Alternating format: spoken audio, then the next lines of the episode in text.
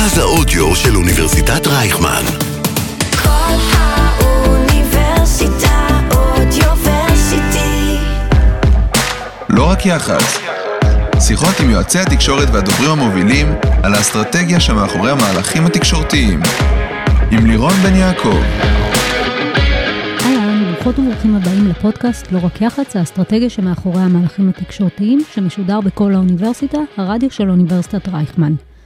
אני לירון בן יעקב, מרצה בבית הספר סמי עופר לתקשורת באוניברסיטת רייכמן, המרכז הבינתחומי, דוברת ומנהלת תקשורת. נמצאת איתנו היום לי גת, סמנכ"לית אסטרטגיה, קשרי ממשל, תודעה וקיימות של המרכז הרפואי שיבא.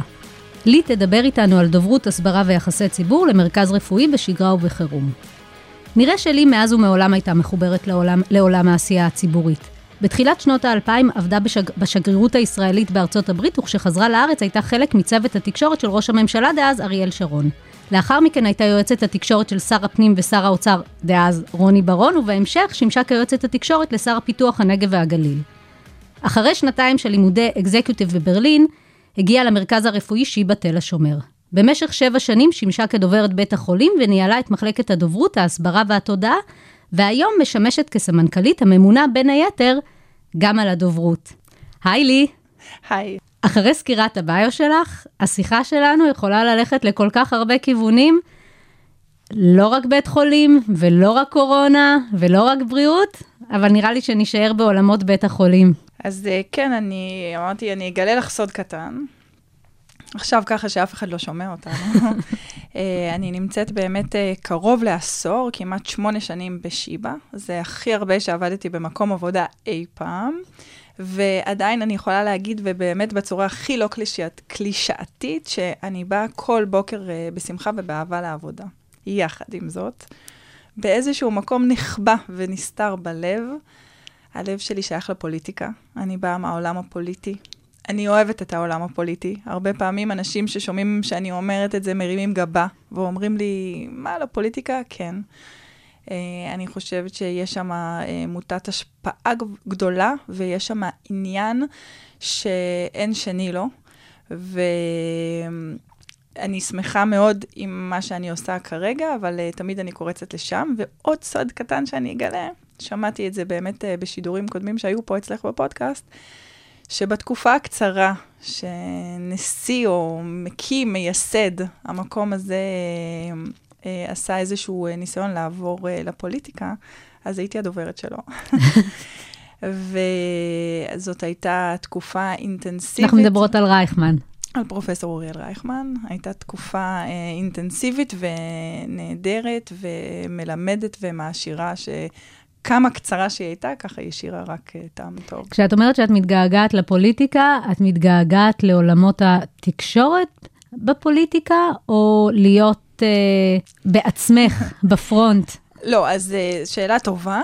Uh, מצד אחד, אנחנו מדברים פה בעצם על תפקיד הדובר. אז הדובר... דוברת. אני, או הדוברת. הדובר הוא תמיד חלק מאוד מאוד משמעותי בתוך המארג, בתוך כל מארג שהוא נמצא בו, וכך גם בפוליטיקה. זה לא שאני רואה את עצמי, אבל אה, אני חושבת שלקחת חלק בתפקידים המשמעותיים אצל לוקחי מדיניות בפוליטיקה, זה מאוד מאוד מעניין, לא כפרונטליינר, אלא behind the scenes, או כדוברת, או בתפקידים אחרים. זה די מדהים, כי בתחום שלנו בעיקר, אני חושבת שכ... כדי לקפוץ אה, לתפקידים בכירים, מתחילים בפוליטיקה כדי לייצר את הקשרים, כדי להכיר טוב יותר, כדי להיות בעשייה משמעותית, ואז בעצם זה בית הספר הכי טוב, ואז עוברים לעשות כסף. אני אגיד את זה בצורה הכי בוטה שיש. ואת בעצם אומרת לא. המשמעות והעשייה, זה מה שמניע אותך. זה נכון לגמרי.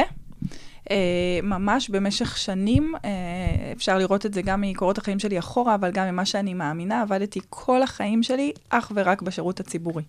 Having said that, איש חכם שנמצא היום, אה, אגב, בתפקיד אה, מאוד אה, משמעותי ומרכזי בפוליטיקה, אמר לי פעם, את חייבת לעשות את המעבר לשוק הפרטי בשביל להיות יותר טובה. את יכולה לעזוב, לא רק בשל, בגלל הכסף, שהוא גורם, אני לא, לא מזלזלת בו בכלל, הוא גורם משמעותי, אבל לא רק בשביל זה, את חייבת לעזוב, את חייבת להיות קצת גם בשוק הפרטי בשביל להכיר את המערכת. אם אתה רוצה להיות מאוד טוב איפה שאתה נמצא, אתה חייב להכיר את המערכת על כל גווניה, אתה לא יכול להישאר במקום אחד. Uh, לצערי, לא הקשבתי לו לעצה הזאת לפני עשר שנים. היום אני מרגישה יותר מתמיד שהיא עצה מאוד מאוד נכונה, שאני אתן אותה למי שנמצא סביבי.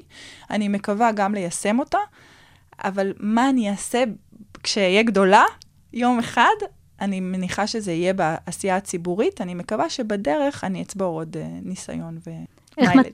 איך מצאת את עצמך כדוברת המרכז הרפואי הגדול במדינה? אז uh, כמו הרבה דברים בחיים, זה קרה די במקרה. Uh, אחרי תקופה מאוד מאוד ארוכה של עבודה אינטנסיבית בממשלה, גם במשרד הפנים, אחרי זה במשרד האוצר, ואחרי זה ברשות השנייה לטלוויזיה ורדיו, ואחרי זה עם המשנה לראש הממשלה, הרגשתי שאני חייבת פסק זמן, אני חייבת תקופה שבה אה, אין עליי אחריות.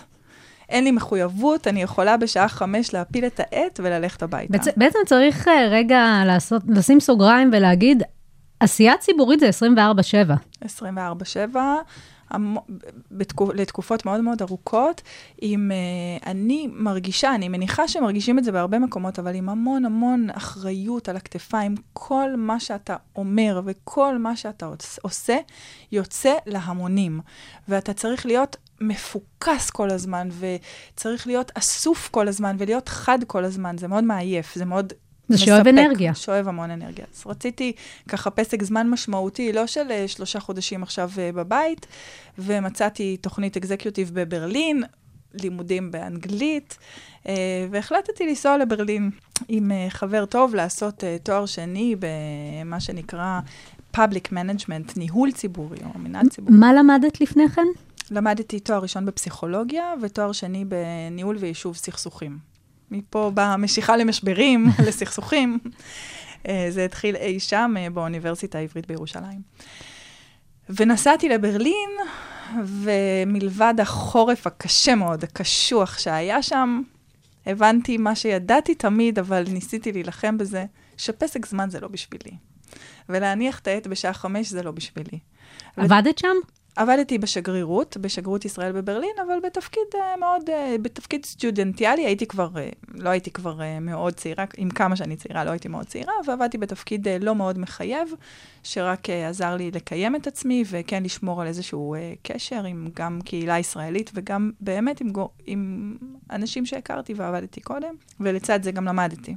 ובאמת, כמו שאמרתי, מהר מאוד הבנתי שזה לא, לא, לא בשבילי. טלפון שנכנסים בו רק לא יודעת מה. רק 50 הודעות וואטסאפ ביום, זה ממש לא, לא סבבה. ואחרי uh, מעט זמן, אחרי כשנה וחצי, החלטתי בעצם להתחיל, הבנתי שאני צריכה, לחז... שאני צריכה ורוצה וכמהה לחזור. אתה נמצא רחוק, זה הרבה אנשים יכולים להזדהות עם זה, ואתה מרגיש שהמון דברים קורים, שאתה לא משפיע, שלא זוכרים אותך, שלא... ו... ואז התחלתי לגשש, זרקתי, ממש אה, שלחתי לחמי על פני המים, ופנתה אליי פתאום חברה טובה ואמרה לי, האם יעניין אותך להיות דוברת של אה, אה, בית חולים גדול במרכז הארץ, אי אפשר עוד היה להגיד, כאילו היא לא רצתה להגיד מה זה ומי זה. אף פעם לא חשבתי על זה, הייתי, כמו שאמרתי, אה, בתפיסה שלי הייתי תמיד במקומות יותר מרכזיים, כמו משרד האוצר, שהיה השיא, ואמרתי, יאללה, למה לא? הזמנתי טיסה, עליתי, נסעתי מהבית שמה לשדה תעופה, עליתי על מטוס, הגעתי לארץ, שכרתי רכב. נחתתי בשעה שלוש, והייתה לי פגישה אצל פרופסור אה, זאב רוטשטיין בשעה חמש. הגעתי לשיבא, כמו כאן, כיוונו אותי לחניה, חניתי, נכנסתי את כל הדרך מברלין, אני רוצה להזכיר לכם. נכנסתי, שאל אותי אולי שלוש שאלות, אה, ואז מי שבעצם הביא אותי, ולא אני חווה את התודה הגדולה על הדלת שהוא פתח עבורי, שהוא אה, אבי בטלהיים, שהיה בזמנו מנהל אה, אגף התקשורת, ההסברה והשיווק בשיבא, שואל את uh, פרופסור רוטשטיין, uh, אז מה אתה אומר? אז הוא אמר, uh, מה זאת אומרת, היא מבחינתי התקבלה ברגע שהיא נכנסה לחדר. עכשיו, עשיתי, עשיתי מסע מאוד ארוך, אבל uh, בזה זה נגמר, נשארתי עוד uh, שלושה ימים, חזרתי, ארזתי את הדברים וחזרתי, and the rest is history. הכוח של המפגש ה... הבלתי אמצעי. עד כן. מתי ראיונות בזום? זהו, את מבינה, היום כבר לא היה צריך לעשות את כל, ה... את כל הטיסה הזאת. אבל היום אולי לא היית מקבלת את זה. זה נכון, נכון, נכון, באמת. ספרי לנו קצת על שיבא. אז אה, שיבא הוא המרכז הרפואי הגדול בישראל, למעשה הגדול... זו עיר. עיר. עיר אה, שממוקמת אה, במרכז הארץ, ברמת גן. אה, מרכז רפואי גדול בארץ, גדול במזרח התיכון, משתרע על אה, 800-900 אה, אה, דונם, באמת אה, מקום מאוד מאוד אה, גדול פיזית. מלבד זה, הוא, יש בתוכו הכל מהכל. אה, שיבא נקרא המרכז הרפואי, ואנחנו בעצם אה, עוברים איזה תהליך מאוד מאוד גדול, שאנחנו קוראים לו עיר הבריאות, כי הוא עיר, והוא נמצא בתוך אה, שטח עירוני עצום, ויש בתוכו גם מגורים, וגם מחקר, וגם רפואה, וגם בריאות, וגם תחבורה. אה, ושכזה, אני חוזרת ככה קצת. לשידורים קודמים שהיו לך פה, לדוגמה עם, אה, עם דובר עיריית תל אביב, אז שכזה, יש לו אחריות. אה, איתן שוורץ דיבר הרבה על האחריות של להיות עיר כזאת גדולה. יש לך אחריות בהובלה, באופן כללי, במדינת ישראל, ובאמת כמרכז רפואי כל כך גדול, עם קרוב לעשרת אלפים עובדים, כמעט אלפיים מתוכם רופאים, כמעט ארבעת אלפים כוח סיעודי, ואני יכולה להמשיך ולפרט. אה, יש לך אחריות לאומית. אה, ו... בטח ובטח, אחרי שנתיים של קורונה, שזה חלחל עד כמה תחום הבריאות, עולם הבריאות, עד. כמה הוא משמעותי ומהותי לחיים שלנו. בדיוק, כי אני יכולה להגיד לך שתחום הבריאות הוא תמיד היה מאבני היסוד, באמת. אני חושבת שאחת הזכויות הבסיסיות ביותר, לא נתווכח עכשיו עם יותר או פחות מאחרות של בן אדם, הוא הביטחון הבריאותי שלו, אה, בבריאות ציבורית, לא בבריאות פרטית, אבל הקורונה, היא שמה את זה straight to your face. כאילו, אתה פשוט, הרג... אנשים הרגישו את זה. קודם אנשים ידעו את זה.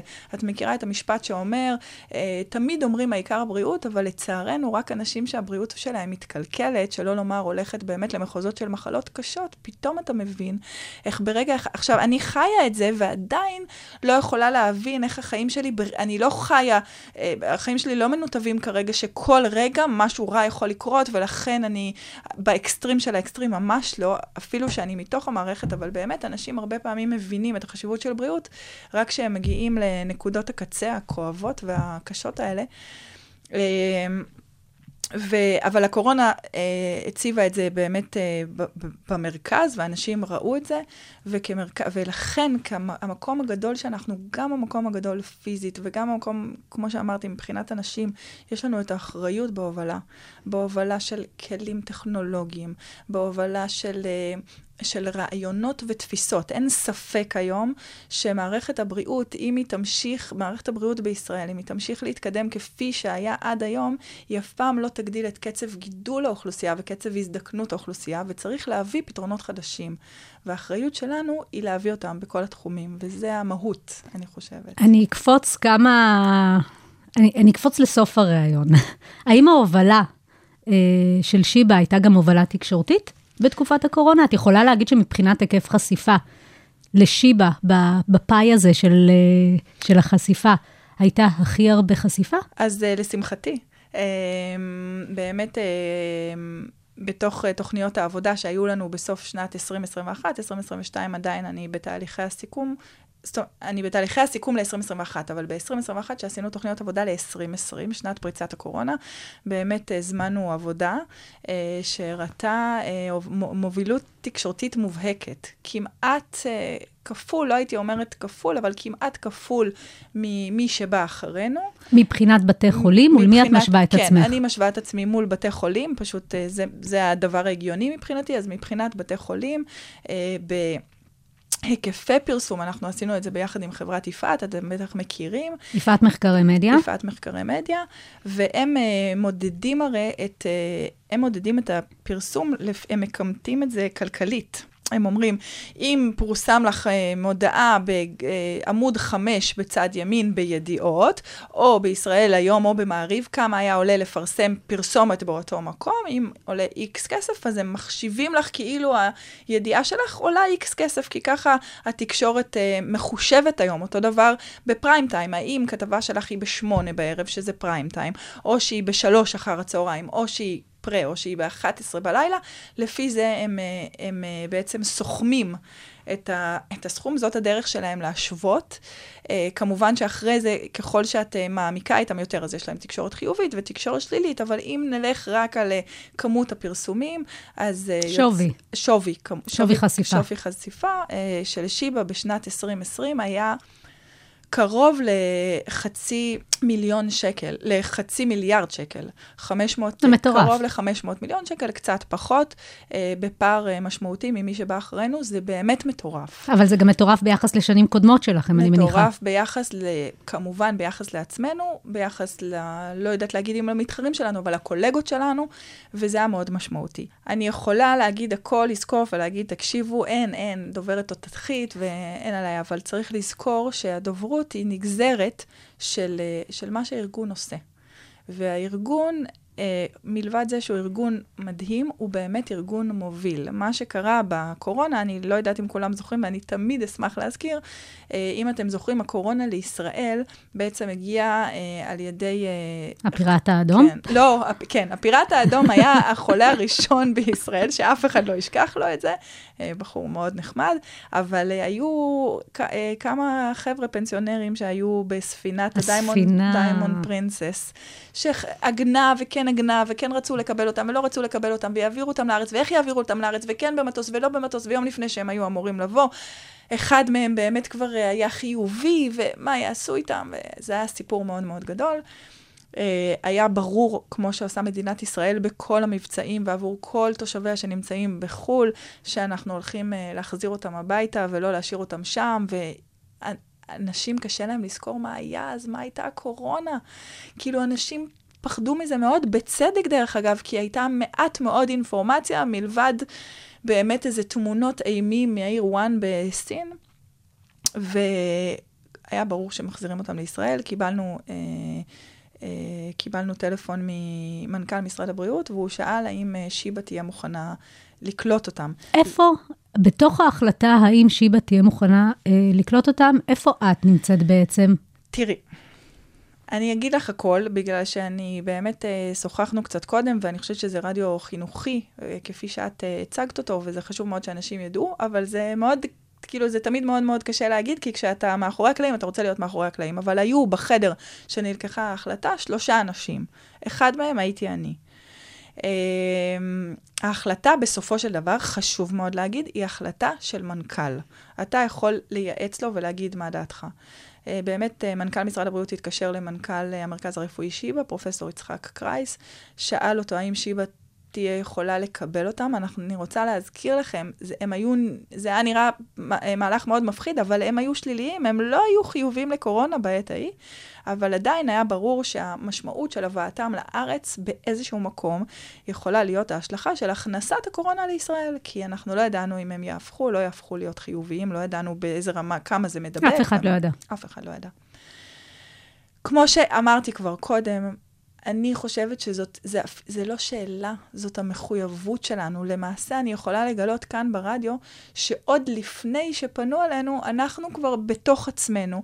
היה לנו ברור שאנחנו צריכים להתחיל להתארגן לקראת האירוע הזה. הא- האפידמיולוגים שיושבים אצלנו, אתה מבין שזה לא משהו שיישאר בסין, ואתה מתחילים לראות מקרים, מתחילים להופיע בעיתונות המקומית שיש פה מקרה ופה מקרה, וברור לך שבשלב, אין מה לעצום עיניים. ולנו היה נהיר וברור שאנחנו נהיה אלה ש, שנקבל אותם, וגם בגלל שזו חובתנו לתת את המענה, וגם בגלל שהמרכז הרפואי שיבא, שכרגע הוא מאוד מאוד אה, גדול וכתפיו רחבות, צריך להוביל את ההתמודדות איך עם את נערכת הדבר לזה הזה. תקשורתית? ואז אה, הייתה היערכות מטורפת של אה, 48, לא זוכרת כמה, ש... ממש, של כמה שעות ספורות, זה כאילו של... יומיים, שלושה, של אה, לקלוט אותם ולחשוב על הכל, כל הדברים שנראים לנו היום obvious, אתה הולך היום לכל בנק או בית קפה ויש כזה אה, אה, פרספקט. פ- בדיוק. רק השבוע זה יצא מכאן, מהרדיו. בדיוק, פרספקט כזה, אבל אז המחשבה שאנחנו, איך נכניס להם אוכל, איך לא נסכן את האנשים שלנו, איך בכל זאת הם מגיעים, ואני לא יודעת אם את זוכרת, הם התראיינו אצל רפי רשף חדשות, הם, הם היו מאוד מתוקשרים והיו מאוד מאוד חביבים, והמשפחות שלהם מאוד דאגו להם, והיה ברור שצריך להביא אותם, אבל למשרד הבריאות היו כללים מאוד נוקשים, בצדק. איך אנחנו, אז אני, מה שאני רוצה להגיד, ההיערכות התקשורתית הייתה במקביל תמיד, וביחד עם, בשיתוף פעולה, בסנרגיה, עם ההיערכות הכוללת. הייתה פה היערכות לוגיסטית מטורפת. עכשיו אתה מצד אחד רוצה לתת את המענה, ומצד שני צריך לזכור שאנחנו מרכז רפואי ענק, שמטפל בקרוב למיליון אה, אה, מיליון מטופלים בשנה, בסדר גודל של 4 מיליון, 4 מיליון פרוצדורות בשנה, ואתה גם לא רוצה להבריח, אתה לא רוצה להפחיד את האנשים האלה, אתה רוצה לתת לאנשים שיכולים להמשיך לחיות בבטחה, אה, לחיות בבטחה, ולצד זה לתת מענה. לשמחתנו, כפי שאמרתי קודם, אנחנו מרכז רפואי מאוד מאוד גדול. אה, מצאנו מקום שהוא שייך לשיבא, הוא היה הש... מה שנחשב השיקום הישן שלנו, הוא שייך לשיבא, אך הוא נמצא מחוץ לגדרות. במהלך בזק ובאמת באמצעות הרבה אנשים מוכשרים, מובילים, טובים ובעיקר מסורים, אמיתי. לילה ויום, אמיתי, היית באה בשלוש בלילה, עבדו שם כאילו השעה היא שלוש אחר הצהריים. אה, לא שום דבר שמדמה, אף מי שמדמיין מערכות ציבוריות שמפסיקות לעבוד בשעה שלוש ושהכול מנומנם, ההפך. הקימו מקום אה, באמת לתפארת, לרבות בזמנו סמנכ"ל הלוגיסטיקה שלנו, שהוא מכונה אצלנו הקוסם, שנקרא יהודה קטורזה, שהוא מדהים, עוד חשב לעשות להם אה, גינה ודשא ו, ופינות, אה, הם היו כלואים, להזכירכם, בדיימונד פרינסס, בעצם לא רצו שהם יצאו, והם היו כלואים, וידענו שהם באים לתקופה שאני כבר לא זוכרת, אני חושבת שהיא הייתה 14 יום, מאוד מאוד נוקשה. בנו להם גם אה, מקום שהם יכולים לצאת טיפה ולהתאוורר, לימים זה כבר שימש הרבה יותר אנשים, וזה היה מאוד שימושי, אבל זאת הייתה מחשבה מאוד אה, יצירתית אז, ובתוך זה אנחנו נערכים. ברור לנו בשלב הזה שזה הולך להיות המוקד של התקשורת. התקשורת תעשה משם שידורים חיים, היא תחיה שם. בזה עסקה התקשורת, היא עוסקת עד היום, אם תראו הקורונה, לא יודע מה הכותרות, אבל זה כל מה שהיה, כמו אה, פיגוע המוני, רק ממושך. ולדבר הזה אתה צריך להתכונן, להתכונן ברמת החדר, אה, אנחנו מדברים על ינואר-פברואר על החורף, אז היה צריך חדר שיהיה מחומם ויהיה נעים, ויהיה בו חיבור לאינטרנט, וניתן יהיה לעשות ממנו שידורים בתוך חדר סגור, וגם היה ברור, אנחנו יודעים מה התקשורת אוהבת, היא תרצה לצלם אותם, מגיעים עם האמבולנס, אתה כבר יודע את הדברים האלה. אז היה צריך להציב גזיבו, כמה גזיבויים. היה ברור שההתעניינות התקשורתית תהיה עצומה, היה ברור שאנחנו לא מדברים רק על תקשורת ישראלית, אלא גם על תקשורת בינלאומית. ואני חושבת שחלק מהתפקיד שלי הוא לתת שירות ל- לאנשי התקשורת הרבים. זה חלק גם מה, אה, מאיזשהו... אה, מערכת יחסים. מערכת יחסים ואיזשהו הסכם לא כתוב שיש בינינו, ואני רוצה שיהיה להם הכי נוח ונעים. וכשמגיע כתב, והמערכת שלו שולחת אותו לשש, שבע, שמונה שעות, ואת מבינה שזה הולך להיות ימים על גבי ימים שהם לא יזוזו, כי הם ירצו, ש... הם ירצו לראיין את בני המשפחה שהם מגיעים, והם ירצו לראיין את מי שהכניס להם אוכל ומי שהוציא להם אוכל. אז המטרה שלנו באמת להפוך את זה למקום נוח עבורם, יעיל עבורם. אה, אני בעד לתת לתקשור, לעזור ולעבוד ביחד עם התקשורת. הבאנו אותם, שאלנו אותם במפורש ככה, מה הזווית הכי טובה לכם? לפעמים, פעם בעבר הייתה גישה של אה, בשביל שהתקשורת לא תהיה עלינו ולא נצטרך להתעסק, להרחיק אותם, לשים אותם באיזושהי פינה. זה כבר לא עובד. זה לא עובד, וגם למה? למה? עכשיו הם יצטרכו לטפס לי על הגדר, הרי הם יטפסו על הגדר, אז הם יצטרכו לטפס על הגדר בשביל להביא למערכת שלהם את התמונה הכי טובה, למה אני צריכה בכלל להעמיד אותם במקום הזה? לא. אני הבאנו את שלושת הערוצים, או את מי שהיה צריך, עמדנו איתם שם, אמרנו להם, מה הזווית הטובה ביותר עבורכם? זה בגלל שזה לקח שלושה ימים עד שהם הגיעו, וכן הערכנו. ושם הצבנו, אני אומרת את זה בכל, אני אומרת את זה לקורונה שהיה זמן להיערך, אבל ככה אני נערכת בבית החולים גם היום. בחדר המיון. חס וחלילה, יש uh, מקרה, והם קורים כל הזמן, uh, תאונת דרכים קשה מאוד, שההורים ניצלים והילדים לא ניצלים, אתה מתחיל לקבל את הידיעות כבר ממד"א, ואתה מבין שאחת הפצועות מגיעה אליך, והתקשורת מבינה ממד"א שהם מפנים פצוע אחד לבלינסון ופצוע אחד אלינו, ואת יודעת שהם כבר יגיעו, ואת יודעת שהם צריכים, אני, את האמבולנס נכנס. מצד שני, יש לך מטופלת שאת אה, רוצה לשמור במקסימום על הפרטיות שלה.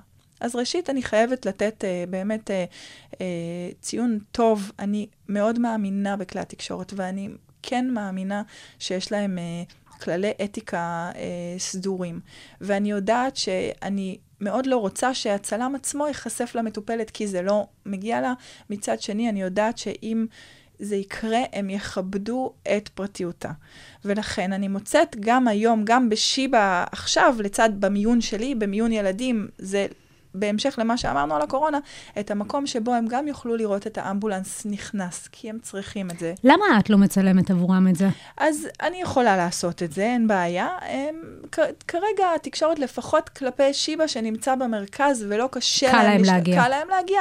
אז הם עושים את זה בבתי חולים, חולים אחרים, עושים את זה עבורם, אבל במפורש, במקומות, ש, באירועים שיש לי יותר מיידיים. אם מפונה מישהי מתאונת דרכים שלוקח לה זמן להגיע, כי זה מקום טיפה יותר מרוחק, הם מצ- מספיקים להגיע. לפעמים אני יודעת על אה, כאלה שמגיעים לפני, שמגיעים לפני שהתקשורת מצליחה להגיע, ואני יכולה לצלם עבורם. זה הכי קל לי, כי אני יכולה להוציא באמת את הדברים שהם צריכים לצד שמירה מלאה על אה, פרטיות המטופלים. ואני מנסה למצוא את האיזון העדין הזה בין... אה, היכולת לסקר. דרך אגב, חשוב לי מאוד להבין, כי יכול להיות שישבו ישבו אנשים ויצקצקו ויגידו האם זה למכור את, ה, את המקום של החשיפה לעומת הפרטיות. בעידן הסלולרי, כל אדם הוא עיתונאי, והוא יכול להוציא, אה, להוציא ולצלם מכל מקום, בכל עת, בלי לשאול אותי, ועם לחשוף, אה, לחשוף אה, אינפורמציה הרבה יותר גרועה ממה שאני עושה כש, כשהיא בפיקוח. ומהמקום הזה אני מאמינה שככל שאני אאפשר יותר, ככה נוכל אה, לנהל ולשלוט בסיטואציה יותר טוב. אז גם במיון וגם בקורונה הצבנו אותם במקומות שמצד אחד הם יוכלו לראות, ספציפית בקורונה ידענו שהאנשים שבאים הם אנשים שנחשפו, הם דיברו, כמו שאמרנו, בתוכניות האירוח, שלא... הפרופיל התקשורתי שלהם היה גבוה כן, גם ככה. זה לא שהם... אה, זה, כשמגיע, כשמגיע פצוע, אתה לא יודע אם הוא ירצה או לא ירצה לדבר, אבל איתם ידענו שלא תהיה בעיה. תגידי, כשמגיע פצוע, האחריות התקשורתית היא עלייך? את זו שאחראית בעצם לדברר אותו, לתקשר אותו, לשמור עליו? אז- מי בעצם? כי את, את יודעת, פצוע יכול להיות כל אחד בעצם, זה לא תמיד יהיה מישהו זה- עם אה, סוכן אה, צמוד. זה בדרך כלל כל אחד. לעיתים רחוקות זה סוכן צמוד, ובואי נחזור למה שאמרנו קודם, שאמרתי לך שאני רואה בתפקידי, חלק מתפקידי הוא לתת שירות. בתוך מה שאני עושה, בתוך התפקיד שלנו, אנחנו נותנים שירות לבעלי, נגיד ללקוחות שלנו, שהלקוחות שלנו מצד אחד יכולים להיות התקשורת, ומצד שני יכולים להיות המטופלים. המטופל כמישהו שעכשיו מתמודד לא רק עם האסון, או לא רק עם הסיטואציה הקשה בדרך כלל. להזכירכם, אלינו מגיעים אנשים במקומות הקשים שלהם, אה, וכשאנחנו מדברות על פצוע, גם במקומות הבלתי צפויים. מישהו יצא בבוקר מהבית והופך ברגע גם להיות פצוע, אני לא רוצה לדבר בכלל על להיות אה, אב שכול או אם שכולה, אבל גם להיות פצוע, גם להיות במקום קשה, וגם להיות פתאום אייקון, תקשור, תקשורתי. זה שוק. אז כפי שאני אה, מנסה לגשר ולנהל אה, בכמה שיותר מוסכמות את התקשורת, אני עושה אותו דבר עבור המטופלים. ואז אני, מה, את ניגשת אני למשפחה ניגשת ואת אומרת, למשפחה שלום, אני... בשעתה הקשה. ואני אומרת להם, אני הדוברת. זה מאוד מאוד קשה הרבה פעמים למשפחות, כי הנטייה הראשונית הרבה פעמים של אנשים זה להירתע. היה לי, תכף אני אספר לך, היה לי מקרה אחד הפוך, אבל הוא היה אחד בכל שמונה שנותיי, אבל הרבה פעמים זה להירתע, עזבו אותנו. אנחנו, אם את ניגשת לפצוע בכלל, אבל הרבה פעמים את דווקא מניחה לפצוע שיטפלו בו, ואת ניגשת למשפחה שלו, והמשפחה שלו אומרת, מה עכשיו? עכשיו יש לי פה, אני צריכה לטפל, א', ב', ג', הילדים פה, ההורים פה, אני, אני, צר, אני צריכה לי, לי, מה עכשיו התקשורת? ואני ניגשת אליהם, ואני אומרת להם, אני כאן לשירותכם. אני כאן בשביל לעזור לכם. ככל שאתם לא מעוניינים לדבר עם התקשורת, אנחנו נהיה אלה שנעזור לכם ונתקשר לתקשורת שאתם לא מעוניינים. ככל שאתם מעוניינים לדבר עם התקשורת, אני אשמח לעזור לכם ולתווך את האירוע הזה עבורכם עם התקשורת, מה שאתם מבקשים. עוד דבר שחשוב להבין, הרבה פעמים, נגיד ב, באסונות, במקומות שבהם מגיע פצוע, ולא עלינו הוא נפטר או משהו כזה. עכשיו, המשפחה בהלם, היא יושבת עם עובד סוציאלי שמסביר להם את המצב, והדבר האחרון שבא להם זה תקשורת. מצד שני, הרצון להנציח והרצון שיזכרו את היקר שלך, אתה צריך להבין שלמחרת יהיו לוויות, ואולי כמה ימים של שבעה, אבל התקשורת לא תמשיך לעסוק באותה תאונת דרכים, או אותו אסון, אישה שנפל עליה עגורן, ובאותם אסונות, התקשורת לא עוסקת בהם לאורך זמן. ואת משקפת להם את זה באותו אני רגע? אומר, אני אומרת להם, תראו, לשמחתי, בגלל שהתקשורת, המון אנשים, הרבה פעמים אנחנו דוברים מרגישים שכולם קוראים את העיתון ולא כולם קוראים את העיתון, אבל רשתות, המון אנשים נמצאים שם. אז אנשים מכירים את זה, הם יודעים שיום לח- למחרת אירוע יש תמונות. אני אומרת להם, אני אומרת להם, תקשיבו, אני מבינה שזה שעה ממש קשה. אבל אם אתם רוצים באיזושהי דרך, שכן, שלא תקומו מחר בבוקר ותרגישו שאתם עצובים שהתמונה של היקיר שלכם לא היה בעיתון בסופו של דבר, בשבילכם בעיקר, כי אני כדוברת בית חולים כבר, במיוחד אם זה חלילה מגיע למקומות של פטירה, זה לא מש... מה- מה יגידו, פונה לשיבא? זה לא ההישגים שלי. אבל אני מרגישה שהתפקיד שלי בשלב הזה זה לעזור להם גם מול uh, החזית התקשורתית. ושם אני ניצבת. עכשיו, יש את אלה שהם באמת אורחים לרגע, או שלשמחתנו הם במצב קל והם משתחררים. את אלה אנחנו הכי אוהבות. כאילו, מתקשרים אלינו ואומרים, "אה, אפשר לדבר עם ההוא שנפצע? הוא השתחרר, בהצלחה, תמצאו אותו לדעת. זה לא... ויש את אלה שנשארים אחרי זה לטיפולים ארוכים. בואי ניקח את ארוכים. אה, איציק סעידיאן כדוגמה. הוא, הוא בעצם מטופל בשיבא, נכון? כן, את יכולה כן. לתאר בעצם את ה... דווקא מהצד שלך, את כן. ההתנהלות התקשורתית אה, ב- ב- בהקשר שלו? איפה את בתוך זה? אז אה, איציק סעידיאן הוא באמת אה, דוגמה טובה. את יכולה רגע לעשות ריקאפ למי שלא... מי הוא? אה, איציק סעידיאן אה, הוא נפגע פוסט-טראומה כתוצאה מהשירות הצבאי שלו, שבאיזשהו אה, צעד של אה, מחאה, ואני מניחה ייאוש, צריך לשאול אותו, ולשמחתי הוא כבר במצב שניתן לשאול אותו, הוא בעצם הצית את עצמו אל מול, אל מול משרדי אה, אגף השיקום. אני לא, אני באמת לא כל כך מכירה, אני, ת, תחשבו, אני מקבלת אותם בבית חולים, אני לא יודעת בדיוק איפה אירע האירוע.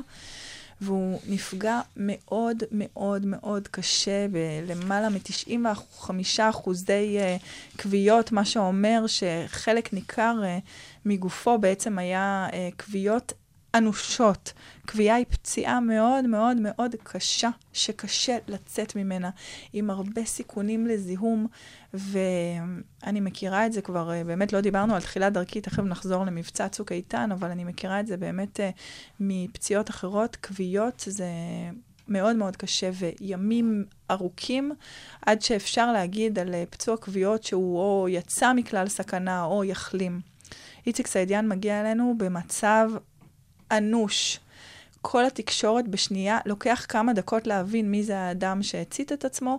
ברגע שמתחילים להבין מי זה האדם שהצית את עצמו, מסתבר שזה מישהו שרצה להעלות לתודעה את אה, נושא הפוסט-טראומה עוד לפני, ולכן יש כתבים שמכירים אותו באופן אישי ומכירים את סיפורו, ותוך uh, דקות תמונתו מפורסמת, מה שלא קורה ברוב המקרים, אבל פה כן תמונתו מפורסמת, ויש נהירה המונית לבית החולים.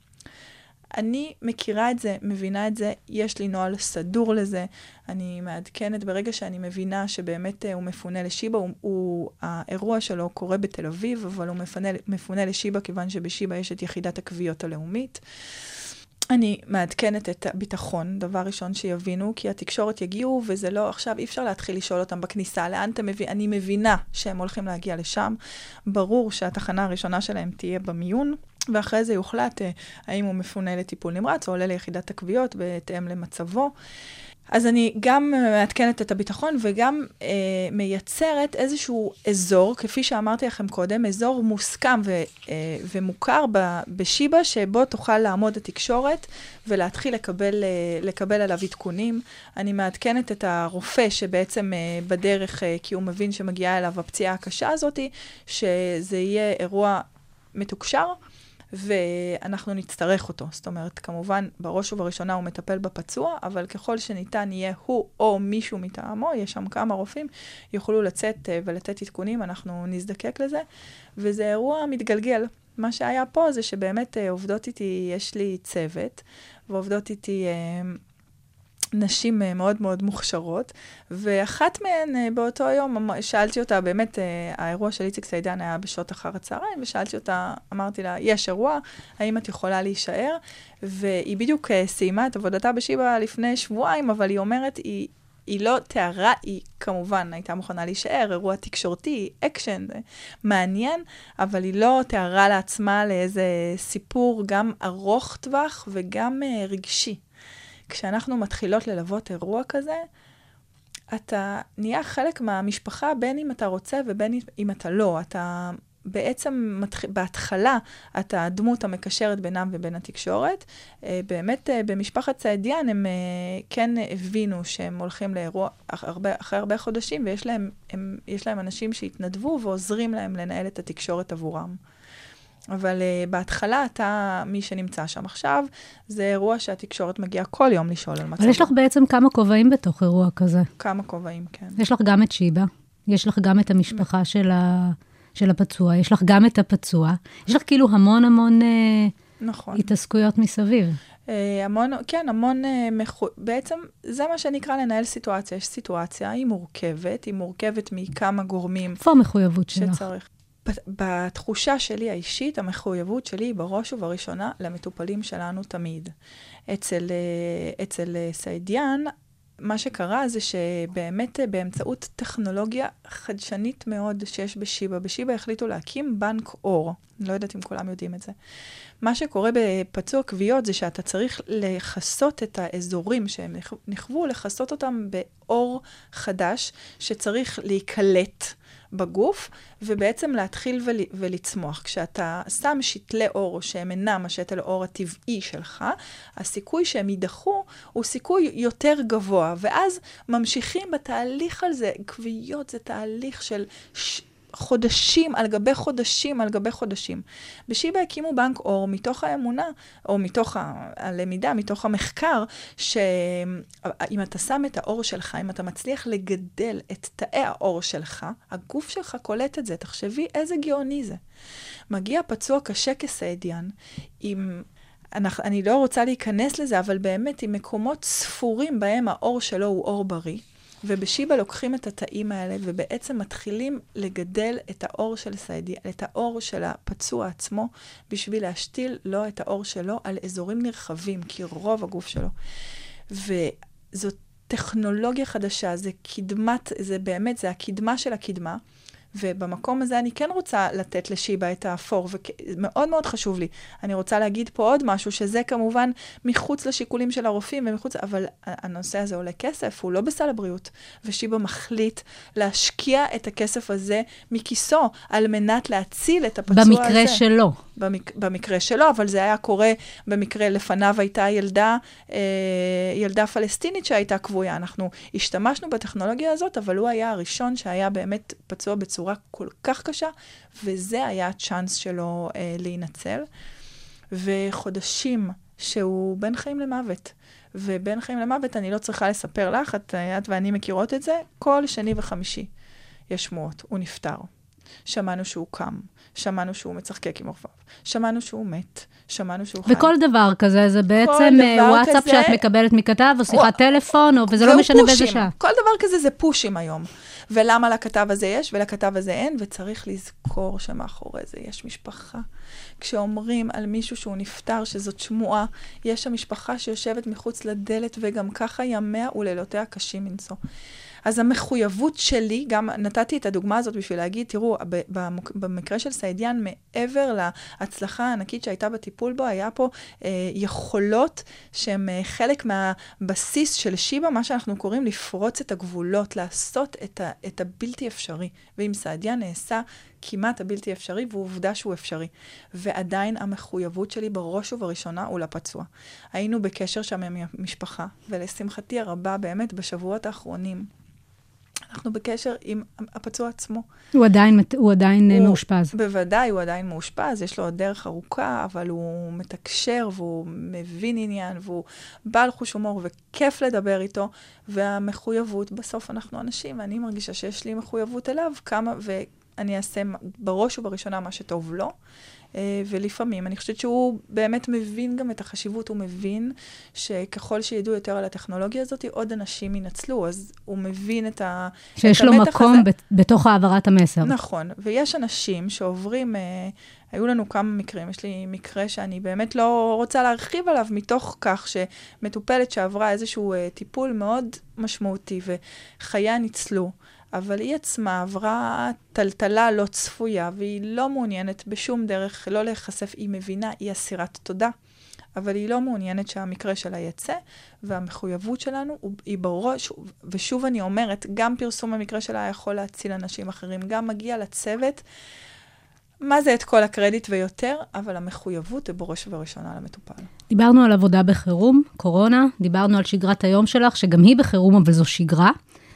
אה, ונראה שבתי החולים, ובכלל צוותי, צוותי בתי החולים, הרופאים, האחיות, עושים עבודת קודש, ועדיין, ממחיאות כפיים במרפסות, אה, דיווחתם ממש לאחרונה בעמוד הפייסבוק של שיבא, שאחות במחלקת, במחלקה האונקולוגית הותקפה על ידי בני משפחה של מטופל. יש אלימות. אה, כלפי אה, צוותי הרפואה. בעצם העצבים של, ה, של המטופלים, של המשפחות של המטופלים, הם מאוד מאוד רופפים. בעצם פוגשים אותם במקום מאוד מאוד עדין. איך מתמודדים עם זה תקשורתית? כי בסוף התייחסת לזה, לכולם יש את הסלולר שלהם, מצלמים את האירועים האלה, מוציאים את זה החוצה. אין לך יותר מדי שליטה או יכולת לנהל את האירוע הזה hands on. מה את עושה? את יודעת, אני שמחה שאת מעלה את זה, בגלל שאני מרגישה שבתוך השיחה שלנו יש אה, נדבך שאני כן מרגישה שהתייחסתי אליו, אבל אולי לא, והוא גם העובדים שלנו. במקרים כאלה, אתה בתור ארגון רוצה גם להגן על עובדיך בראש ובראשונה, כי לכל אחד מגיע ביטחון להגיע לעבודה שלו בביטחון, וגם אתה רוצה להגיד להם, אנחנו רואים אתכם, אנחנו מטפלים בזה, ומצד שלישי, כפי שאת בעצמך אומרת, הסיטואציות שהמשפחות נמצאות בהן, גם המשפחה הזאת שתקפה שאין, אפס סבלנות, אנחנו לא, זה חמור ביותר. באותו רגע הוגשה תלונה והגיעו שוטרים, ואנחנו נטפל בזה באמת בכל... כל האמצעים שניתנים לנו, ועדיין צריך לזכור שזאת משפחה, שדקות ספורות קודם לכן הודיעו להם שקרובת משפחתם, לא הודיעו להם, קרובת משפחתם נפטרה במחלקה האונקולוגית מול עיניהם, מאוד מאוד קשה. ויחד עם זאת, אי אפשר להפוך, אסור בשום פנים ואופן, להפוך את הצוותים הרפואיים לשק חבטות, גם כשהתסכול הוא מאוד מאוד מאוד uh, כבד. ובמקום הזה אנחנו עומדים, לא רק, לא רק תקשורתית, אנחנו שולחים את הביטחון ואנחנו שולחים עובד סוציאלי, ויש לנו מערך שלם שתומך באותם עובדים uh, שנפגעים, ואנחנו מטפלים בזה ב- באמת בכל מה שאנחנו יכולים לעשות, ו... כל הפעולות שנוכל לעשות על מנת להעלות את המודעות לדבר הזה ולשים לו סוף ככל שאפשר, אמ, אנחנו ננקוט בהם. אמ, אני אתן דוגמה מה- מתקופת הקורונה, אה, אפרופו ה... שאי אפשר בעצם אה, לשלוט במסרים שיוצאים החוצה על ידי המטופלים. הופצה ברשתות החברתיות באוקטובר האחרון תמונה של קבר מבית עלמין ירקון. על הקבר אה, נכתב, זה לא היה, זו לא הייתה מטופלת של, אה, של שיבא, אבל על הקבר נכתב, נרצחה במחלקת הקורונה. אה, נטמנה שם בעצם אישה שנפטרה מסיבוכי קורונה, היא לא הייתה מחוסנת, וקרובי המשפחה האשימו את את בית החולים. זה היה ביילינסון. איך מטפלים באירוע כזה? מצד אחד, כמו שאמרנו, זו משפחה שנמצאת במקום הכי נמוך שלה. מצד שני, זו תגובה מאוד מאוד מאוד קיצונית לחוסר שביעות הרצון שלהם, בואו נקרא לזה ככה. אני, אני אפילו לא יודעת אה, איך להתחיל לענות על, ה, על השאלה הזאת, בגלל שיש בה כל כך הרבה רבדים. אמ, אני אגיד לכם מה אנחנו עשינו מעשית, ואחרי זה נלך באמת לאספקטים נוספים. באמת אה, באנו בבוקר, זה היה מאוד קיצוני. חשוב לי מאוד להגיד, גם כאשר יש אי שביעות רצון, וגם כאשר uh, לפעמים אנשי צוות רפואי, או אנ- אנשים בכלל, הם או חסרי סבלנות, או... האנשים שבאים לעבוד בבית חולים, האנשים שעובדים אצלנו, ואני באמת יכולה להגיד את זה, באח... כי אני חושבת שאני כבר מכירה את רובם באופן אישי, אבל בוודאי מכירה את מה שנקרא רוח שיבה, הם אנשים שבאים מתוך עבודת שליחות. אף אחד מהם לא בא רק בשביל השכר שלו, אף אחד, בכל הרמות, החל מה... מנקים, אה, כוחות העזר, אה, הסיעוד, המזכירות, אף אחד. ובטח ובטח הרופאות ובטח- והרופאים. בטח ובטח, אבל לא רק. כי אל, תשכ... חשוב לזכור שאתה בא לבית חולים, אתה פוגש את כולם. ו... וגם אם הייתה תחושה, כמו שאמרת, של אי שביעות רצון, לא ניכנס אליה, כי אני לא יודעת מה היה בבלינסון, כל מקרה כזה הוא מטלטל, הוא מעציב, אף אחד לא נשאר אדיש, אפילו אחרי כל השנים האלה, לפטירות. אני מניחה שההתייחסות היא אחרת אולי כש... מאשר שזה קורה לך כאינדיבידואל למישהו שמתמודד עם המוות כל יום, אבל כל אחד מהמקרים האלה הם מקרים משמעותיים, וגם אם אחות לא מספיקה, או רופא לא מספיק להגיע לכל המטופלים שלו, ויש נורא לחץ במחלקה, כשהוא הולך הביתה, הוא לוקח איתו את התחושות האלה. של לא, בסוף לא הבאתי כרית לגברת הזאת, הוא לוקח אותו איתו את זה, הוא לא יושב במקומו ואומר, לא, אני לא אביא להם כרית כדי שלא יהיה להם נוח. ולכן, עוד פעם, אני לא יכולה להתייחס למקרה עצמו, כי הוא לא קרה אצלנו ואני לא יודעת מה קרה שם. אתם בעצם כן הבעתם הזדהות, אבל אף אחד, בדיוק, בעקבות אני בטוחה שבבלינסון לא, אין, אין, זה, זה באמת, זה, זה, זה צורה מאוד מאוד קיצונית. דרך אגב, עד כמה שידוע לי, הכיתוב על ה... היה שם איזשהו אה, דיספיוט במשפחה, והכיתוב על. על המצבה שונה. אז אנחנו באנו בבוקר לדוברות שלנו. וגם שאלנו את עצמנו מה היינו עושים אם זה היה קורה אצלנו.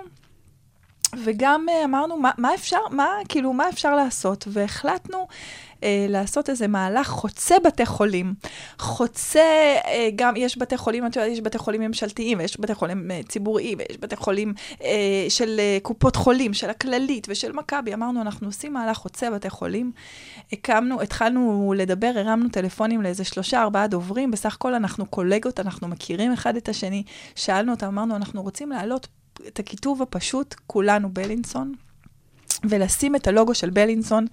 לשמחתי ולא יודעת להגיד אם להפתעתי, אבל זה היה כל כך uh, מקסים שכל מי שדיברנו איתו, כולם, אף אחד לא אמר, אני צריך ללכת לבוס שלי ולא יודע, ואולי, ובלינסון הוא בית חולים של הכללית, על פניו כאילו יש כאילו מתחים בין בתי החולים, כולם נרתמו, ובאמת אחרי 25 או 45 דקות uh, uh, פתחנו קבוצת וואטסאפ ייעודית, ודיברנו עם דוברת בלינסון, אמרנו לה שאנחנו מתכוונים לעשות את זה, היא העבירה לנו את הלוגו, ביקשת, כי יש רגישויות כאלה, אז ביקשנו את הלוגו שהיא רוצה שנשים, היא העבירה לנו את הלוגו, העברנו אותו בקבוצה, וכולם העלו, וזה באמת היה... מה העליתם בדיוק? אל, כולנו, כתבנו כולנו בלינסון, מתוך ההזדהות הזאת שאנחנו... איפה העליתם ב- את זה?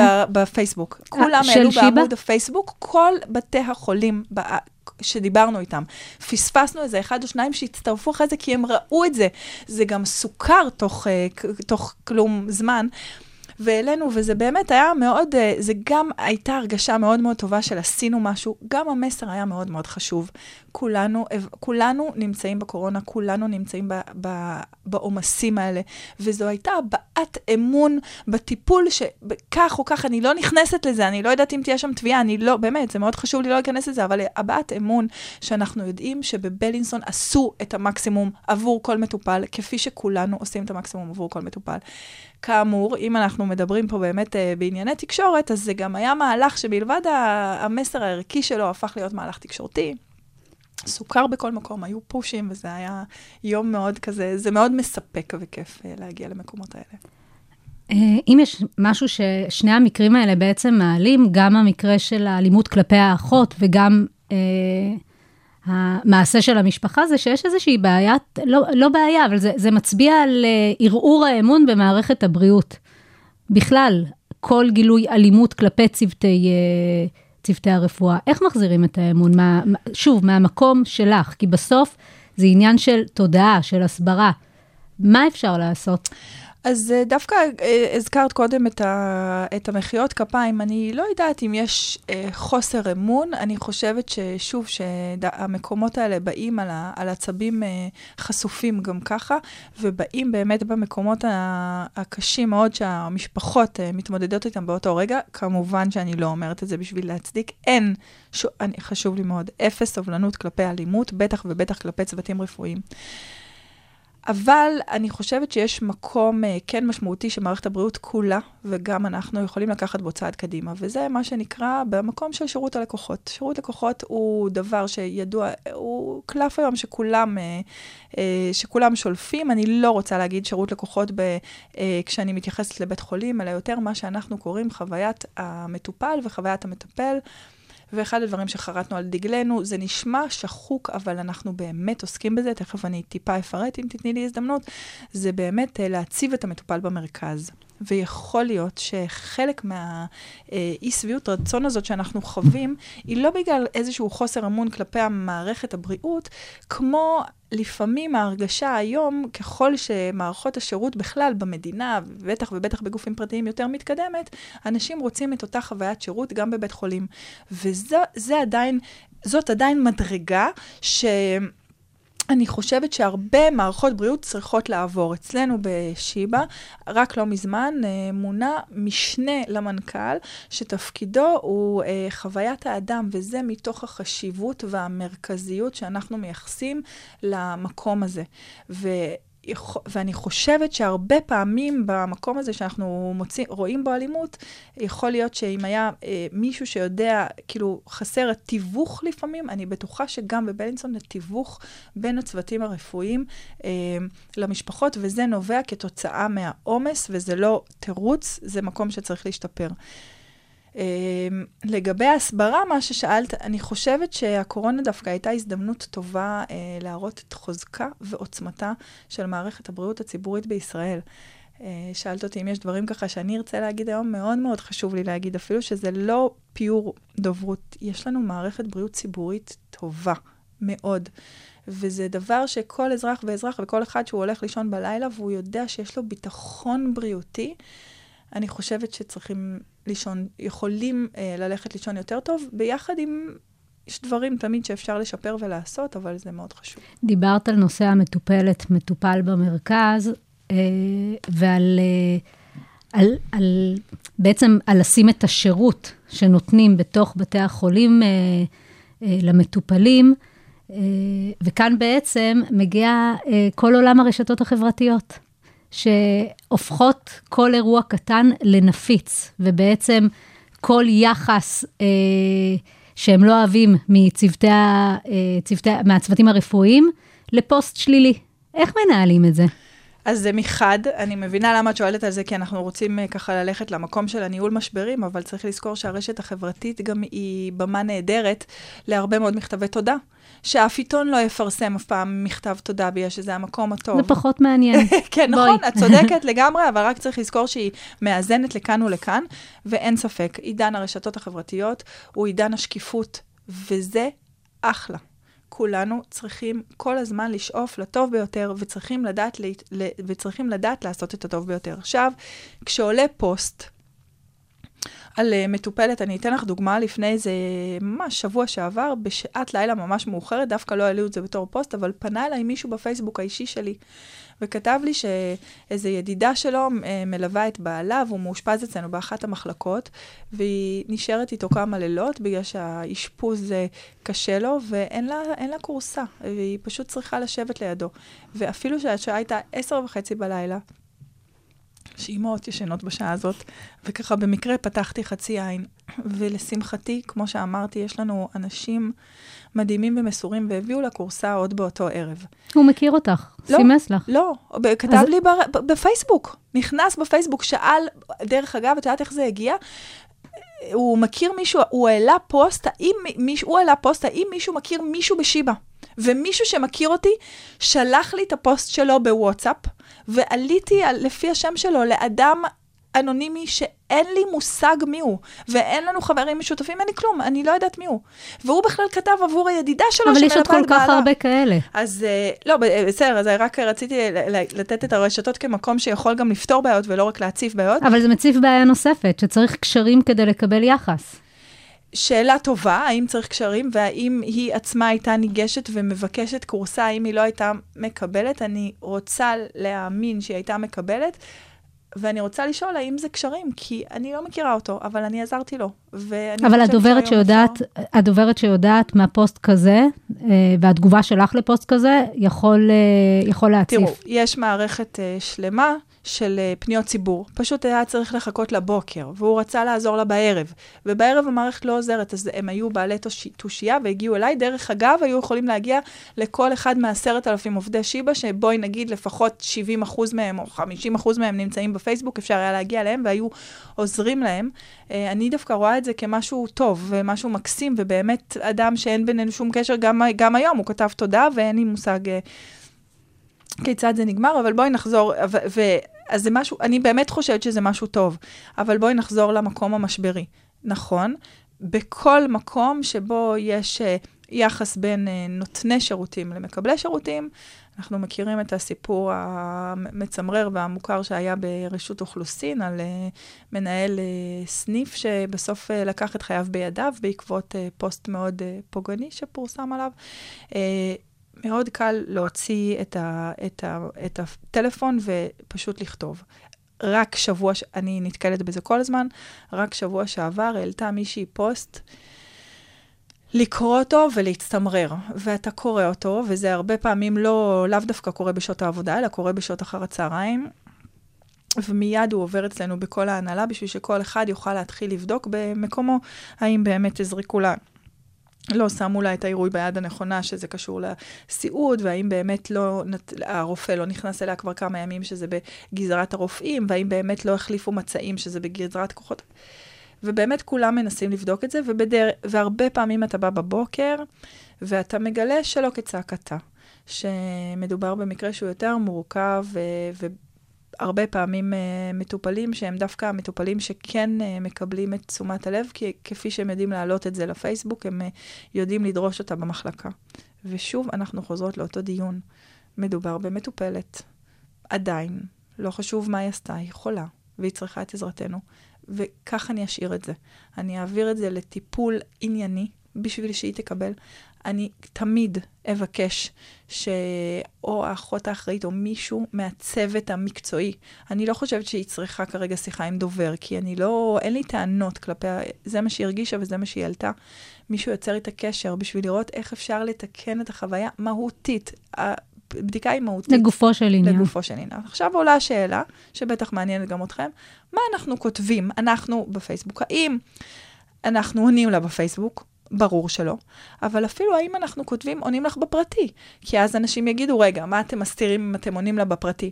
והסיבה שאני לא אענה לה בפייסבוק, כי זה בעוד שלה מותר לכתוב מה שהיא רוצה על מצבה, לי, בתור בית חולים, שאלת איפה המחויבות שלי, לי אסור. אני שומרת קודם כל על הפרטיות שלה, ולכן אני לא אתחיל לקיים איתה שיח בפייסבוק, בטח ובטח לא אם זה שיח שצריך לחשוף דברים שאסור, אבל אני כן מעוניינת לקיים איתה שיח, והשיח הוא לא על מה שהיא פרסמה, השיח הוא על החוויה שלה. ואני אעשה את זה בצורה המקצועית. האם לכתוב בפייסבוק, אנחנו מגיבים בפרטי, או נעבור לפרטי? זאת שאלה טובה. Uh, אני לא אוהבת לעשות את זה בדיוק בגלל שלא יצקצקו ויגידו לי למה בפרטי. מה את מסתירה? מה את מסתירה? מצד שני, מי שאחראית אצלי על הרשתות החברתיות אומרת לי, אבל אם את משאיר, משאירה את זה ככה, כאילו לא טיפלת בזה. אז זה עוד אחד מיני הרבה מקומות שבהם יש אה, דילמה. אה, לא יודעת להגיד חד משמעית, אנחנו נכתוב, אנחנו כותבים בדרך כלל, אה, אנחנו נשמח אה, לענות בפרטי, או יצרנו איתך, אנחנו כותבים אפילו בשביל שאנשים יראו, אנחנו כותבים, יצרנו איתך קשר בפרטי, כדי שהם יבינו שלא השארנו את זה פנוי, ומצד שני, שאנחנו לא מקיימים את זה על, אה, על גבי הרשת. הרשת עשתה עוד משהו. היום, לשמחתי, גם בבית חולים, אם קורים דברים, המון פעמים כבר מתקשרים אליי ואומרים לי, תקשיבי, הייתה פה היום משפחה, קרה איתה א', ב', ג', הם איימו שהם יעלו, או ראינו שהם שלפו את הטלפון, או יכול להיות, הרגשנו שאנחנו מוקלטים. וזה, אני אומרת, ממקום טוב ומקום של חוזקה. כיוון שאנחנו באים לעזור ולעשות טוב, אני לא מסתירה. לפעמים אנשים נופלים בלשונם, להגיד לך שלא, להגיד לך שלא הקליטו פעם מישהו שאמר למישהו, אם אנחנו משאירים אותו בטיפול נמרץ, הוא לוקח מקום של אנשים אחרים. האם זה נכון או לא נכון? דרך אגב, זה נכון. האם אפשר להגיד את זה למשפחה? כנראה שלא, כי עבורה יקירם הוא העולם ומלואו. האם רופא, יכול להיות שייתפס אומר דבר כזה? יכול להיות. אבל הרשתות, שרק הגבירו את תפקידה של התקשורת במה שנקרא לשפוך את אור השמש, כן, גם גורמת לנו לברור את מילותינו. זה בסדר גמור, זה תהליך טוב מאוד ובריא, שמוביל את כולנו, לטעמי, למקומות טובים יותר. שיבא זה כמו לנהל דוברות של עיר. עם מי את עושה את זה? אני מניחה שיש לך איזשהו צוות פנימי, חיצוני. אז איך את אה, מנהלת את, אה, את התקשורת של שיבא? אה, לשמחתי, יש לי צוות אה, מעולה שבאמת אה, עוזר לי בכמה מקומות, בכמה... אה, בכמה נושאים שאנחנו מובילות. במרכז הרפואי שיבא הוחלט אה, גם זה לדעתי, או ששמעתי פה דיון על זה, או שיש דיונים על זה הרבה בקבוצות של דוברים. התקשורת הפנים-ארגונית יושבת אה, בשיבא אצלנו, בתוך התקשורת, מתוך המחשבה שתקשורת היא פנים-ארגונית, היא קודם תקשורת, ואחרי זה הדיון היא בין אם פה במשאבי אנוש, אז היא יושבת אצלנו, אז יש מישהי שמרכזת את התקשורת הפנים-ארגונית, יש באמת מישהי שמרכזת את הרשתות, ואחרי שהאזנתי לשיחה עם דובר עיריית תל אביב, אני עכשיו מרגישה שאני צריכה לתגבר משמעותית. מש... אבל באמת, אני באמת חושבת שהרשתות הפכו להיות אה, מקום מאוד מאוד מאוד מאוד חשוב שצריך לתגבר אותו. אה, יש מי שנותן אה, מענה לתקשורת, בסך הכל בשיבא גם... יש את הדברים שאני איזום. אנחנו ניזום עכשיו על השתלת כליה מיוחדת שיש אצלנו תמיד, או כל מיני סיפורים כאלה, אבל מצד שני, יש אצלנו כל מיני uh, אנשים שנמצאים דרך אגב, ומתקשרים, הנה בדיוק עכשיו משש עם uh, עודד בן עמי, כי סביר להניח שיש מישהו שהם רוצים לראיין, ובמקרה הוא גם נמצא בשיבא, אז הם בנחמדותם, ובמערכת יחסים בינינו מודיעים לי שצוות מגיע, מישהו צריך לתאם את זה, אז יש uh, מי שבאמת... לתאם, ללוות. בדיוק, אז מי שמטפל בכל הנושא של uh, התקשורת הישראלית, ויש לנו הרבה מאוד תקשורת בינלאומית, קיצר, אה, הרבה אספקטים. אנחנו אה, עושים את הכל אה, בתוך הבית. אני לא... למה בעצם? יש... שאלה. מה- לא, שאלה. יש משהו ויש כוח בזה שיש משרד חיצוני שרואה גם את העולם החיצון. שאלה טובה ממש, אני דנה בה עם עצמי הרבה. בתחושה האישית שלי, שיכול להיות, אה, אני מנסה להחזיק מעצמי בן אדם כן אה, מאוד מאוד אה, פתוח ומתפתח, וכן לא נשאר בדפוסים הישנים, להזכירך... אה, כשאני התחלתי, כאילו עוד אה, היו בזמנו ביפרים, כאילו, מ- מ- מידע. אז uh, התחושה שלי שלפחות במקום שלנו, אני לא יודעת, אני מאוד מאוד מעריכה משרדי יח"צ ויש להם um, ערך מוסף אדיר, אבל התחושה שלי שצריך להרגיש. איפה שאנחנו נמצאים צריך להרגיש. אני עושה כל יום שאני יוצאת לעבודה, ובכל מה שאני עוסקת, יכול להיות שזה גם בגלל האופי שלי, אבל המקום הזה הוא מקום שצריך להרגיש, ואני לא מרגישה שאני אוכל לתווך אותו למישהו שיושב במשרד, שאומנם הוא יכול להיות, ייתן לי ערך מוסף אדיר בהרבה, בהרבה אספקטים, אבל הוא לא יוכל לעשות את זה אם הוא לא ירגיש, אם הוא לא ידבר עם מש- משפחת סעידיאן, אם הוא לא ייתקל פעם, את יודעת, היה לי מקרה,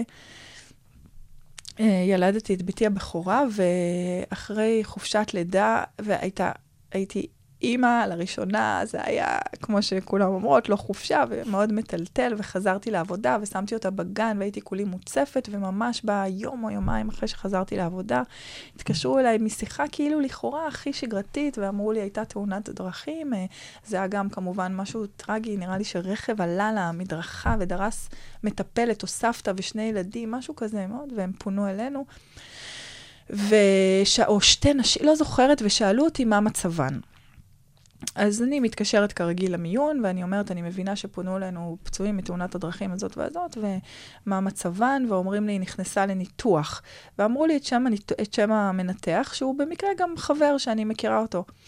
אז הרמתי אליו אה, טלפון, והוא בתסכול רב, הוא גם אדם מאוד אמוציונלי, אמר לי, נפטרה. כאילו בדיוק, בדיוק, פשוט התקשרתי אליו והיא בדיוק נפטרה. ואני, כאמור, גם הייתי ב state of mind מאוד מאוד אה, רגשי, ורק חזרתי לעבודה, ופשוט עניתי לעיתונאים שהיא נפטרה ללא, ללא שם, אפילו לא ידעתי מי, פשוט הגיעו פצועים מתאונת דרכים ו... ופצועה שנפטרה. המש... בדיעבד מסתבר שהמשפחות בשל... לא דיברתי עם העובדת הסוציאלית, כי כאילו הגעתי ישר למנתח, ורציתי לענות לתקשורת, כי הם מתקשרים ללא הפסק. ובדיעבד מסתבר שהמשפחות עוד לא הגיעו, ו... וכשהם נסעו בדרך הם שמעו שהייתה תאונת דרכים ויש פצועים קשים. ובאיזשהו שלב הם שומעים שיש אה, הרוגה ב... באירוע הזה, והמשטרה או מי שאמר להם, אמר להם, הקרובה שלכם פצועה. ורק כשהם נכנסים לחדר ומגיעה עובדת סוציאלית ומודיעה להם שהיא נפטרה. בתחושה הסובייקטיבית שלהם, זה אירוע שמאוד מלווה אותי, בתחושה הסובייקטיבית שלהם, הם למדו על זה שהיא נפטרה ברדיו. בתחושה האובייקטיבית זה לא אמיתי, כי לא אמרנו שהם, הם לא, זה, לא דיברנו על מישהי ספציפית, וכשהם הגיעו לבית חולים, הם האמינו שהקרובה, משפחה שלהם זה הפצועה, ולא זאת ש... אז העובדה היא שהם לא באמת למדו את זה, אבל זאת הייתה חווייתם, ואני לא ישנתי מאז, ומאז אני, מאז, אני מאוד מאוד זהירה, אפשר לשאול, אני... כמעט שלא מוציאה על, אה, על פטירות, בגלל שיש מערכת ויש משטרה והם מוציאים על פטירות, ואני רוצה לדעת קודם שיש משפחה שמקבלת את ההודעה המסודרת בחווייתה הסובייקטיבית, גם אם אני עבדתי לפי כל הכללים, בחווייתה הסובייקטיבית, קיבלה את ההודעה שלא דרך כלי התקשורת. ו... גם אם זה אומר שחדשות 12 אה, או יחשבו ש-N12 יחשבו שאני לא נותנת בזמן אמת, וגם אם זה אומר שהם לא יהיו הראשונים לפרסם, הרבה פעמים אמרתי את זה כבר קודם, ואני נותנת שאפו גדול לתא הכתבים המאוד מיוחד שצריך להיות בכתבי בריאות, הם מכבדים את זה. אני, לפעמים אני יכולה להגיד להם, תקשיבו, המצב פה מאוד קשה, אבל לא הגיעה משפחה. אתם רוצים שהם ילמדו את זה אצלכם והם יחכו. אז uh, זה חלק מהמנעדים המאוד מאוד רגישים. שזה צריך להישאר בפנים. כן, כן. ור... ולמה אני אומרת את זה? אני רוצה להגיד, לפעמים אני רוצה שהמפיקה של uh, תוכנית הבוקר, אתמול, uh, בשעה, שלשום, בשעה 11 בלילה, uh, uh, מד"א הוציא הודעה שהייתה איזו קטטה בבני ברק, ושני פצועים, אחד עם פגיעת בטן, הגיע לשיבא. ב-11 בלילה הם כותבים לי, אנחנו יכולים לדבר עם הפצוע? שלא לומר שבמקרה לא הייתי ב-11 בלילה ולא חיכיתי במיון, אבל זה כבר נדבר uh, אחרי זה. אבל את, פעם חשוב לי שהם יבינו מה זה לדבר עם פצוע. מישהו שמגיע, כמו שאמרנו, שקרה לו משהו שהוא לא ציפה שיקרה לו, שבמקרה הטוב הוא במצב שהוא יכול לדבר ובמקרה הטוב הוא לא. ולא הדבר הראשון שקורה לכל פצוע זה שבא לו, שאיכשהו נכנס, אני אגיד לו, רסקין רוצים אתכם למחר בבוקר, האם אתם מוכנים? לא, זה לא עובד ככה, הוא צריך להתקבל והוא צריך לעבור שנייה, ויכול להיות שבאמת אפשר לשאול אותו. עכשיו, אני מבינה אותם, כי הם רוצים שהתוכנית המתחרה לא תגיע אליו ראשון, אבל זה שהעברת את זה לדובר בית חולים, זה לא הופך את זה, זה לא, אוקיי, אז אתה הראשון שפנית. עדיין הבן אדם שמגיע יתקבל ויטופל ויעכל, ויכול להיות שהוא יסכים לדבר מחר בבוקר, אבל הוא לא יסכים איך שהוא יורד מהאמבולנס, הדבר הראשון שהוא יסכים זה להיות סגור למחר לתוכנית בוקר ברשת כזו או אחרת. בואי אני אשאל אותך שאלה שאולי הייתי צריכה לשאול אה, בהתחלה, ואנחנו כבר לקראת הסוף. מה המטרה של התפקיד שלך? לשמור על המוניטין של אה, המרכז הרפואי, לשמור על המטופלים, לנהל, לתווך את הקשר הזה בין התקשורת לבין uh, המטופלים, ומה מה, מה המטרה של התפקיד? וואו, לא. אה, אני רואה את התפקיד שלי כמקום לגמרי אחר. כל מה שאמרת זה האמצעים. Uh, התפקיד האמיתי הוא להעביר, באמת, הוא, התפקיד האמיתי המהותי הוא, כמו שאמרתי לך, אנחנו, זה באמת, זה, זה עמוד השדרה של uh, שיבא בכלל, זה להגיד שאפשר, שאפשר וצריך, אבל שיש בישראל רפואה ציבורית בסטנדרטים הגבוהים ביותר, זה מה שחשוב באמת.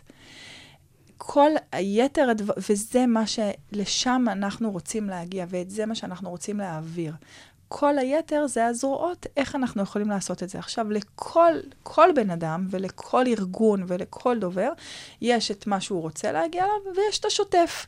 כי לצד המקומות הגדולים והאידיאולוגיה הגדולה שאני מאמינה בה בכל רמ"ח איבריי, שאותה אנחנו מנסים כל הזמן להעביר, אה, בסוף יש את היום-יום. אז כן, יש את מי שנדרס, ויש את מי שעבר ניתוח טוב, ואתה מעביר את זה באמצעות זה.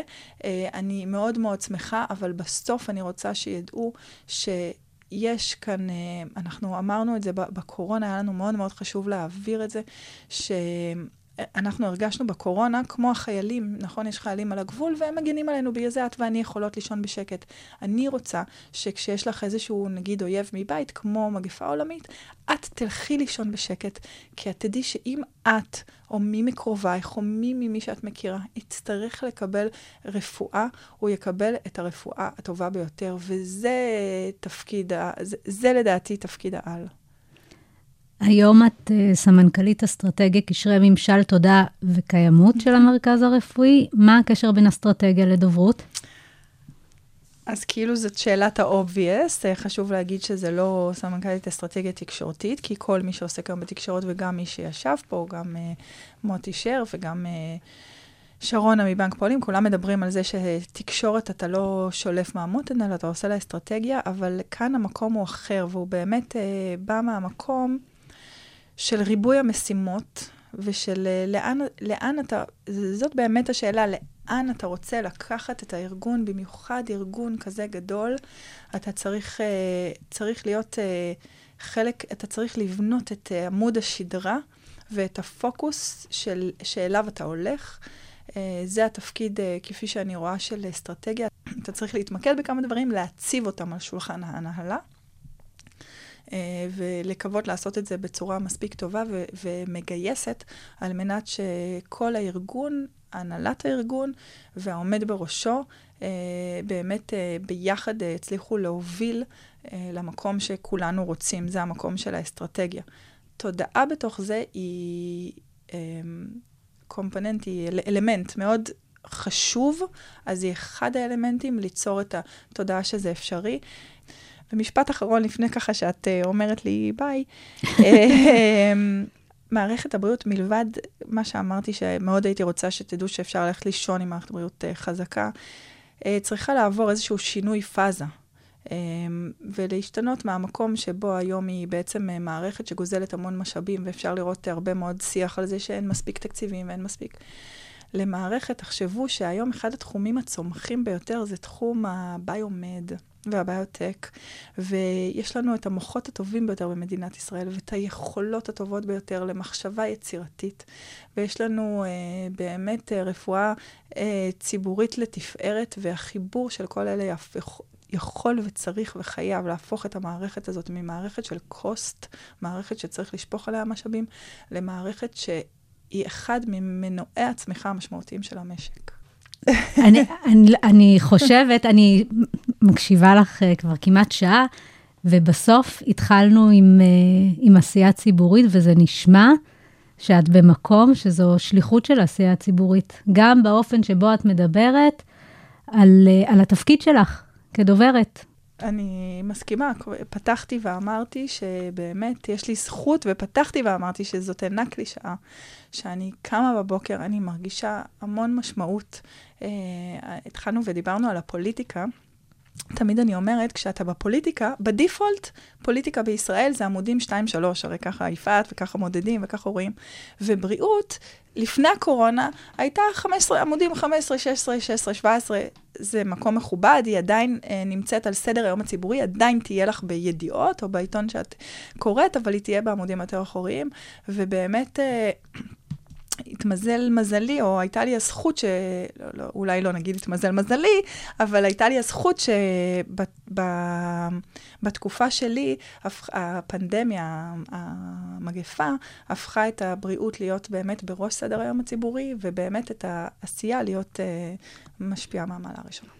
עד כאן לא רק יח"צ, האסטרטגיה שמאחורי המהלכים התקשורתיים. המון המון תודה ללי גץ, המנכ"לית אסטרטגיה, קשרי ממשל תודעה וקיימות של המרכז הרפואי שיבא. המון הצלחה בתפקיד החדש. תודה רבה. מוזמנות ומוזמנים להירשם כמנויים של הפודקאסט לא רק יח"צ. אפשר למצוא אותנו באפליקציות הפודקאסטים ספוטיפיי, אפל וגוגל, ובאתר כל האוניברסיטה של אוניברסיטת רייכמן.